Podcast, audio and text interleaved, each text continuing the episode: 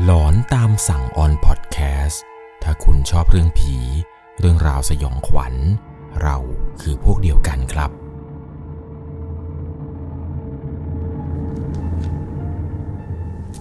สวัสดีครับทุกๆคนครับ ขอต้อนรับเข้าสู่ช่วงหลอนตามสั่ง อยู่กับผมครับ 11LC เรื่องราวความสยองขวัญใน EP นี้ครับ เป็นประสบการณ์ของผู้ฟังทางบ้านท่านหนึ่ง ที่เกิดขึ้นในมหาวิทยาลัยแห่งหนึ่งทางภาคเหนือ โดยเขาเองกับเพื่อนๆครับ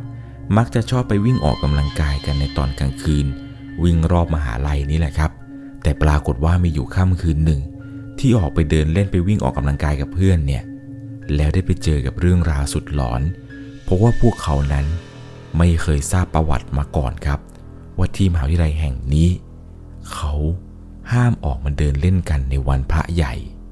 ก่อนจะเข้าไปรับชมรับฟังกันใน EP นี้ครับ ก่อนอื่น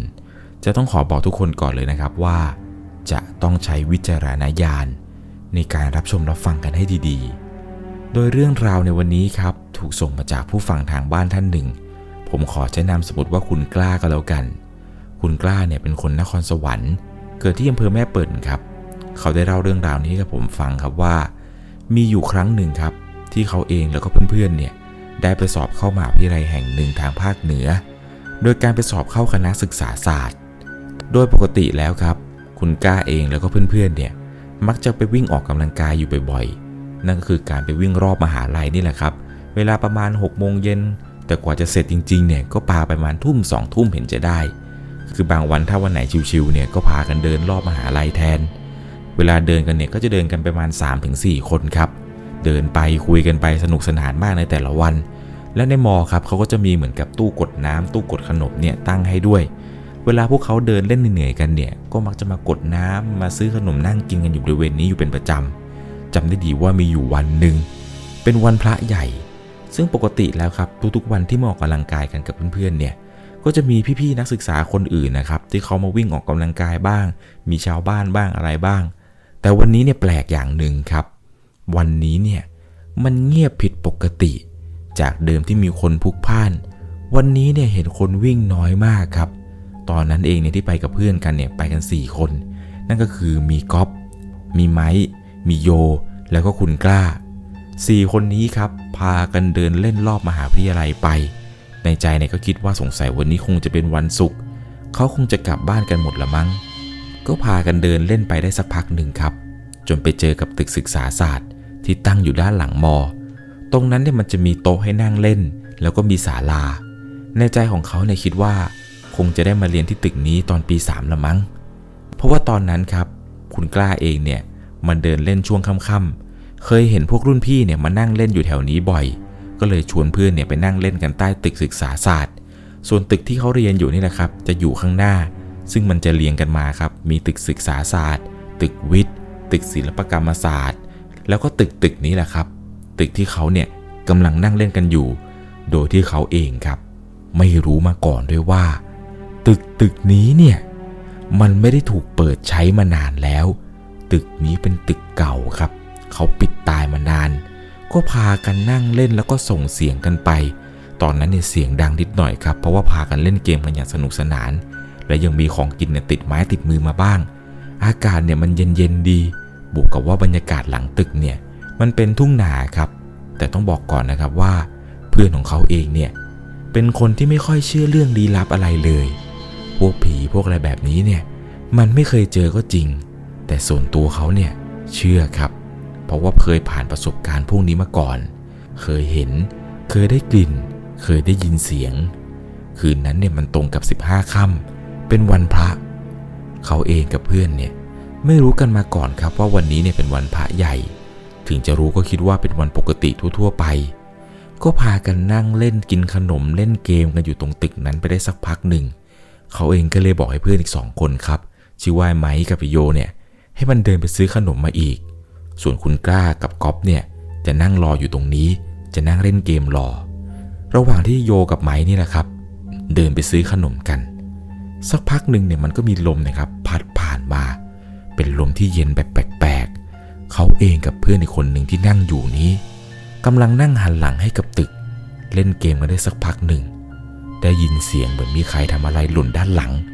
เสียงคล้ายๆ กับสมุดตกครับ เสียงเนี่ยมันดัง ตอนนั้นเนี่ยก็เลยหันไปมองพร้อมกัน แต่ก็ไม่เห็นอะไร เพื่อนก็บอกว่าไม่มีอะไรหรอกมั้ง คิดมากคิดมาก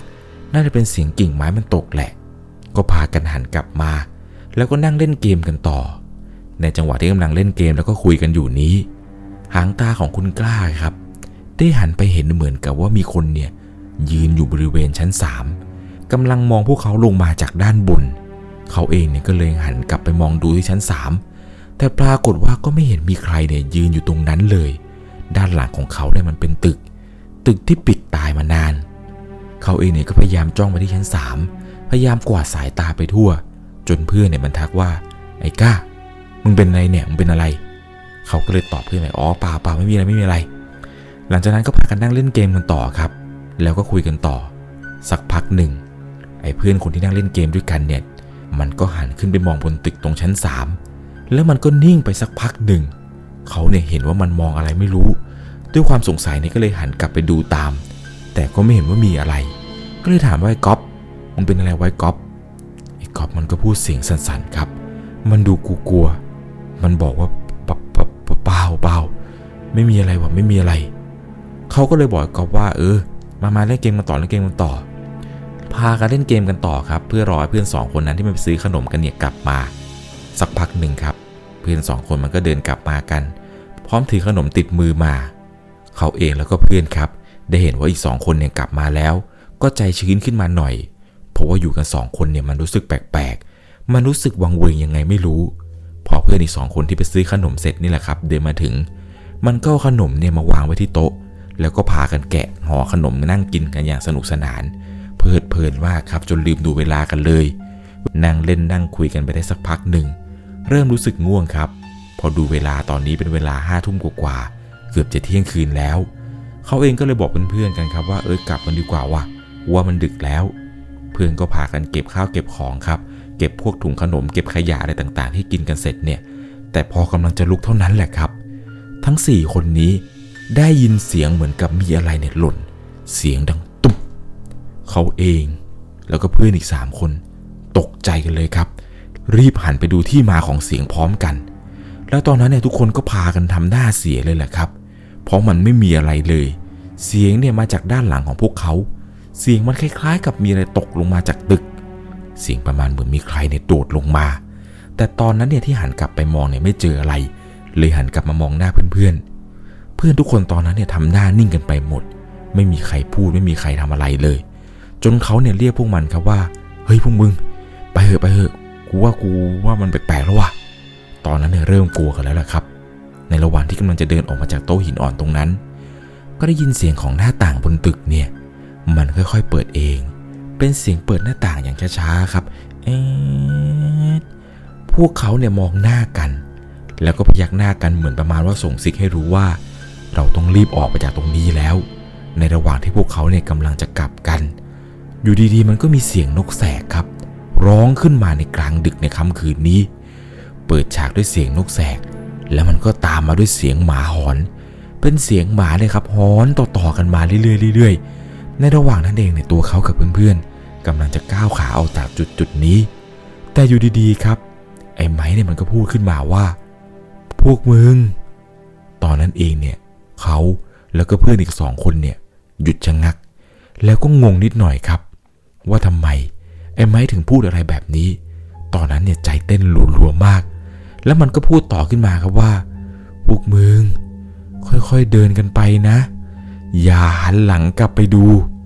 และด้วยความที่ว่าเขาเองเนี่ยนะครับ สงสัยว่าอะไรทำไมไม้ถึงพูดแบบนี้ ด้วยความกลัวด้วยด้วยความอยากรู้ด้วย ก็เลยค่อย ๆ หันไปมองครับ หางตาเนี่ยดันไปเห็นว่า มีคนยืนอยู่บริเวณชั้นสามตอนนั้นเนี่ยเอะใจมากครับค้างคาใจ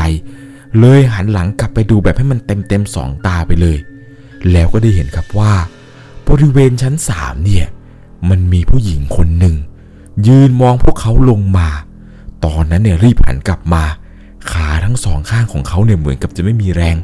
มันก้าวไม่ออกจริง ๆ ครับ เหมือนโดนอะไรเนี่ยจับขาไว้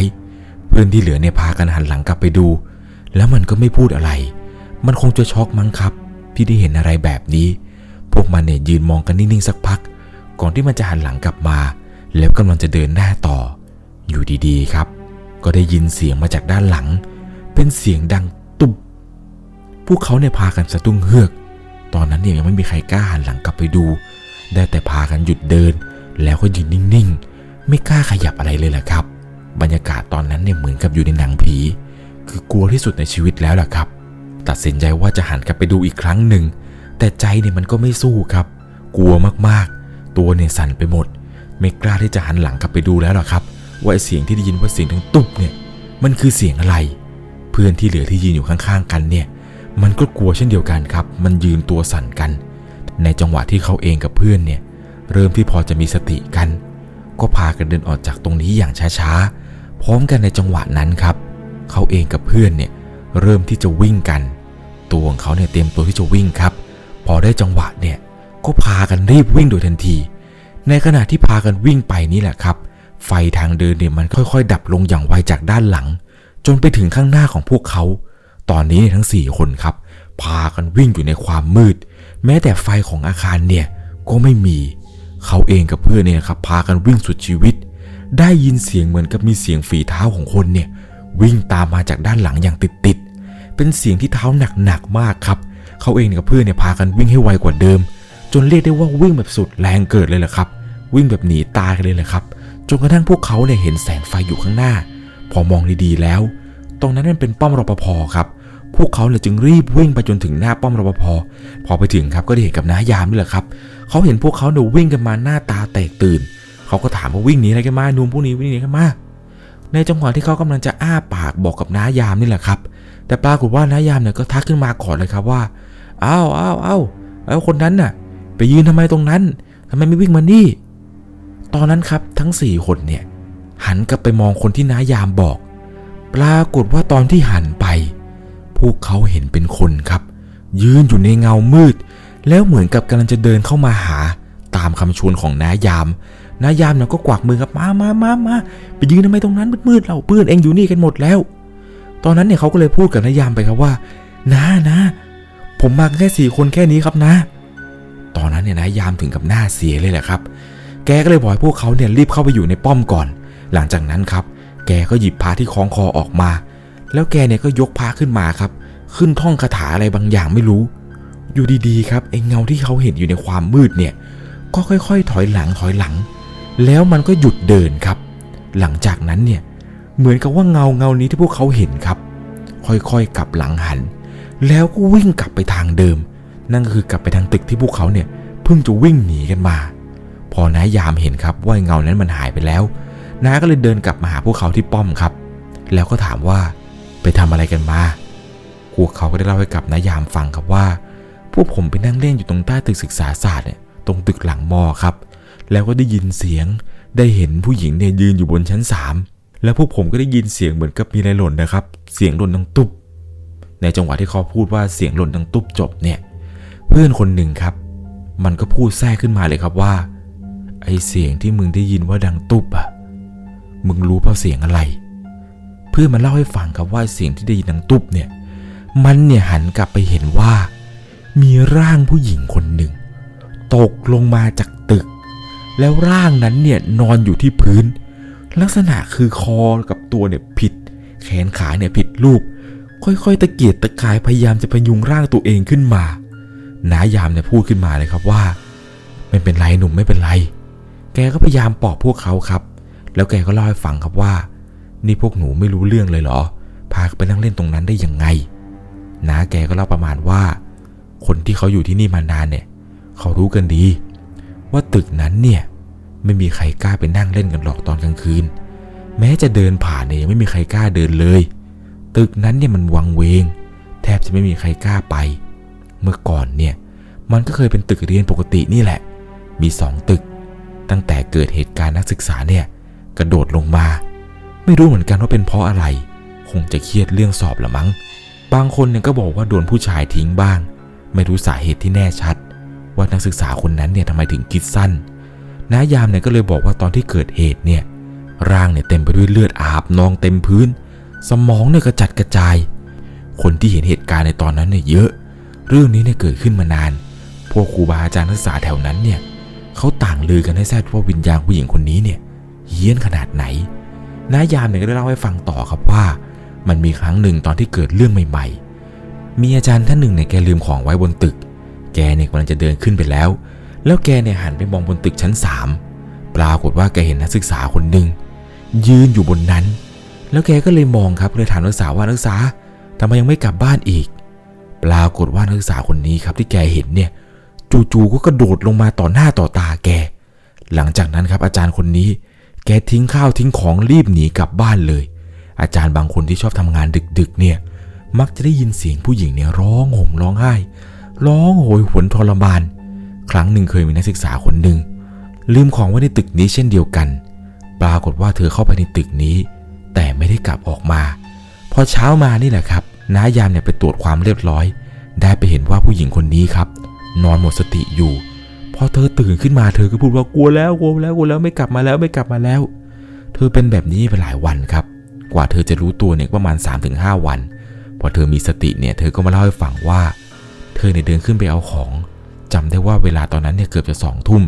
แล้วด้วยความรีบร้อนนี่นะครับ เพราะว่างานเนี่ยจะต้องส่งตอนเที่ยง งานก็ยังไม่เสร็จ เธอเนี่ยเดินขึ้นไป แล้วได้เห็นกับผู้หญิงคนหนึ่งยืนหันหลังให้อยู่ ตอนนั้นเนี่ยตกใจเหมือนกันว่าเป็นใคร พอมองจากด้านหลังผู้หญิงคนนี้ที่ยืนอยู่ ก็เริ่มที่จะคุ้นๆแล้ว สักพักหนึ่งผู้หญิงคนนี้ครับ ก็ทักเธอขึ้นมาว่า มาเอาสมุดเหรอ แต่เธอเนี่ยไม่กล้าตอบ สักพักหนึ่งผู้หญิงคนนี้ค่อย ๆ หันหน้ามา เธอบอกว่าตอนผู้หญิงคนนี้หันมาครับกระโหลกเนี่ยยุบไปข้างหนึ่ง ในมือผู้หญิงคนนั้นเนี่ยถืออะไรบางอย่าง นั่นก็คือสมุดครับ แล้วก็ยื่นให้กับเธอ แล้วบอกว่าอะนี่ไงสมุดของเธอ ตอนนั้นเนี่ยเธอกลัวมากจนหมดสติไปเลยแหละครับนายามกว่าจะมาเจอทีนี้ก็คือตอนเช้าเลย ตอนนั้นเองทั้งสี่คนได้ฟังที่นายามพูดเนี่ยก็กลัวขึ้นมาเลยแหละครับ ราะว่าสิ่งที่นายามเล่าให้ฟังเนี่ย มันตรงกับที่พวกเขานั้นเจอเลยนายามก็บอกพวกเขาครับประมาณว่า ตึกนี้เนี่ยมหาลัยนี้เนี่ย เรื่องมันเยอะนะ ประวัติมันเยอะ ถ้าอยากจะฟังต่อเนี่ยนาเล่าให้ฟังต่อได้ แต่นี่มันประมาณเที่ยงคืนกว่าแล้ว หนูจะไม่ไปหลับไปนอนกันเหรอ พวกเขาเองเนี่ยบอกว่าไม่แล้วครับนะนาเล่าให้ฟังต่อเลยน้าแกก็เล่าให้ฟังต่ออีกครับ ถึงเรื่องราวสยองขวัญที่เกิดขึ้นในมหาวิทยาลัยแห่งนี้ แกก็เล่าให้ฟังว่าวันนั้นเนี่ยน้าก็เพิ่งจะมาทำงานใหม่ๆที่มหาลัยนี้ ช่วงนั้นเนี่ยแกไม่ค่อยกลัวอะไรหรอก เพราะว่ายังหนุ่มยังแน่นอยู่ ด้วยความที่ว่าไฟแรงนี่แหละครับ คนก่อนก็เล่าให้แกฟังประมาณนี้แหละครับ ว่ามีนักศึกษาเนี่ยกระโดดตึก ถ้าเป็นไปได้เนี่ยไปตึกนู้นนะ มันน่ากลัว แกก็ไม่สนครับ แกก็บอกว่าแกเนี่ยไม่กลัวผี ในขณะที่แกกำลังปั่นจักรยานเพื่อตรวจดูความเรียบร้อยของมอนี่แหละครับจนกระทั่งแกปั่นไปถึงตึกหลังสุด แกได้เห็นผู้หญิงคนหนึ่ง ยืนอยู่ที่ชั้นสามผู้หญิงคนนั้นเนี่ยกระโดดลงมาจากตึกต่อหน้าต่อตาแก แกเห็นแบบนั้นเนี่ยแกก็ทิ้งรถจักรยาน แล้วก็รีบวิ่งเข้าไปดูครับ ว่าคนที่กระโดดลงมาบนตึกนี้เนี่ยเป็นอะไรหรือเปล่า แต่แกพอไปถึงนี่แหละครับ แกเห็นว่ามีเลือดเนี่ยท่วมตัว ตอนนั้นเนี่ยแกตกใจมากครับ แกรีบหยิบวิทยุครับ วอไปที่ป้อมหน้าทันที แล้วแกก็พูดประมาณเสียงสั่นๆว่า มีนักศึกษาโดดตึกครับนักศึกษาโดดตึก เสียงวิทยุเนี่ยก็เลยตอบกลับมาครับว่า ตำแหน่งไหนตำแหน่งไหน แกก็ตอบกลับไปว่า ตึกหลังตึกหลัง พอแกพูดตึกหลังจบเท่านั้นแหละครับรปภที่อยู่ป้อมหน้าเนี่ยก็วอกลับมา แล้วก็บอกกับแกครับว่า ออกมาออกมาออกมาออกมา แกถามว่าทำไมทำไม ป้อมหน้าก็พูดกลับมาครับว่า ผี หลังจากนั้นครับ แกหันกลับไปมองร่างของนักศึกษาคนนี้ แล้วแกก็ได้เห็นครับว่าผู้หญิงคนนี้เนี่ย ค่อยๆหันหน้ามามองแก แล้วก็ยิ้มแบบยิ้มสแยะสแยะ แกเนี่ยรีบทิ้งร่างผู้หญิงคนนั้น แล้วก็รวมไปถึงทิ้งจักรยานด้วยแหละครับ รีบวิ่งกลับไปที่ป้อมของตัวเอง กลับไปที่ป้อมตัวเองครับ ตั้งสติให้ดี แล้วก็พระที่คอนี่แหละครับกำพนมมือสวดมนต์สวดมนต์อยู่นาน จนกระทั่งครับ แกเนี่ยเริ่มทนไม่ไหว แกตัดสินใจวอบอกป้อมหน้าครับ ช่วยให้ใครก็ได้เนี่ยมาอยู่เป็นเพื่อนแกหน่อย แกเนี่ยป่วยเป็นไข้ไปหลายวันเลย แต่อยู่ไปอยู่มาเนี่ย แกบอกแกเริ่มชินครับ เริ่มไม่ค่อยกลัวเท่าไหร่ เพียงแต่ว่าแกเนี่ยจะเลี่ยงการไปตึกนั้นตอนกลางคืนเท่านั้นเอง เพราะว่าแกบอกว่า วิญญาณของผู้หญิงคนนั้นเนี่ย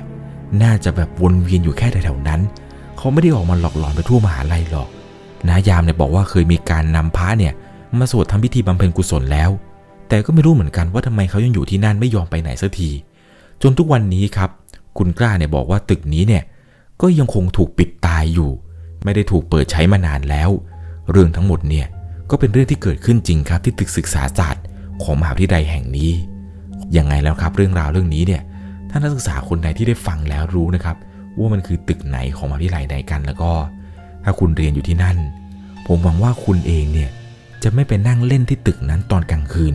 เหมือนกับผู้ฟังทางบ้านท่านนี้แหละครับ เพราะเนื่องจากว่าเรื่องราวเรื่องนี้ เป็นเหตุการณ์ที่เกิดขึ้นจริงกับกลุ่มพวกเขาอย่างไงแล้วนะครับ จะต้องใช้วิจารณญาณในการรับชมรับฟังกันให้ดีๆ วกเขาเนี่ยบอกเลยว่าถ้าคืนนั้นเนี่ยไม่ได้น้ารปภช่วยเอาไว้แล้วก็ ไม่รู้เหมือนกันนะครับว่าพวกเขาเองเนี่ยจะเจอกับอะไรยังไงแล้วนะครับ ถ้าใครมีประสบการณ์สุดหลอน อยากจะแชร์อยากจะมาถ่ายทอดอีก ส่งมาได้ครับที่แฟนเพจ Facebook 1LC ผมยังรออ่านเรื่องราวของทุกๆคนอยู่ ยังไงแล้วนะครับ ก่อนจากกันไปในค่ำคืนนี้ ถ้าคุณชอบเรื่องผี เรื่องราวสยองขวัญ เราคือพวกเดียวกัน ใครที่ชอบไปวิ่งเล่นกลางค่ำกลางคืนในมหาวิทยาลัยนะครับ ลองคิดให้ดีๆล่ะครับ ว่ามหาวิทยาลัยของคุณไม่มีเรื่องหลอนๆเกิดขึ้น ไม่แน่ ถ้าคุณเผลอไปวิ่งในกลางดึก แล้วคุณเจออะไรแปลกๆ คุณอาจจะวิ่งหนีผี แทนที่จะได้วิ่งออกกำลังกายเลยแหละครับ สวัสดีครับ สามารถรับชมเรื่องราวหลอนๆเพิ่มเติม ได้ที่ YouTube Channel 1 LC ยังมีเรื่องราวหลอนๆที่เกิดขึ้นในบ้านเรา รอให้คุณแนนได้รับชมอยู่นะครับ